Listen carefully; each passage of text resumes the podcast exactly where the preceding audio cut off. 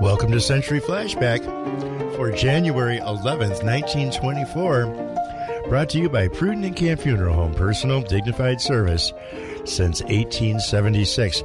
Well, yesterday I was bragging about talking about the sh- uh, sheriff today, so I'm going to talk about the sheriff today. Former Sheriff Gould is given a party at Niagara Falls. 110 guests attended the banquet given Saturday night in the exempt firemen's clubhouse at Niagara Falls in honor of former Sheriff Ben D. Gould, including a large party from this city. The guests included county officials, former county officials, and friends of the sheriff. John C. Jenny of Niagara Falls acted as Toastmaster, and speeches were given by former Sheriff Gould, Judge Piper, Judge George Allen of LaSalle, and Fred H. Krull, Supervisor's Clerk. If I'm not mistaken, this Gould is related to uh, our friends over at Gould Flowers. So, real quick here, we have an advertisement. If I can get the pages unstuck.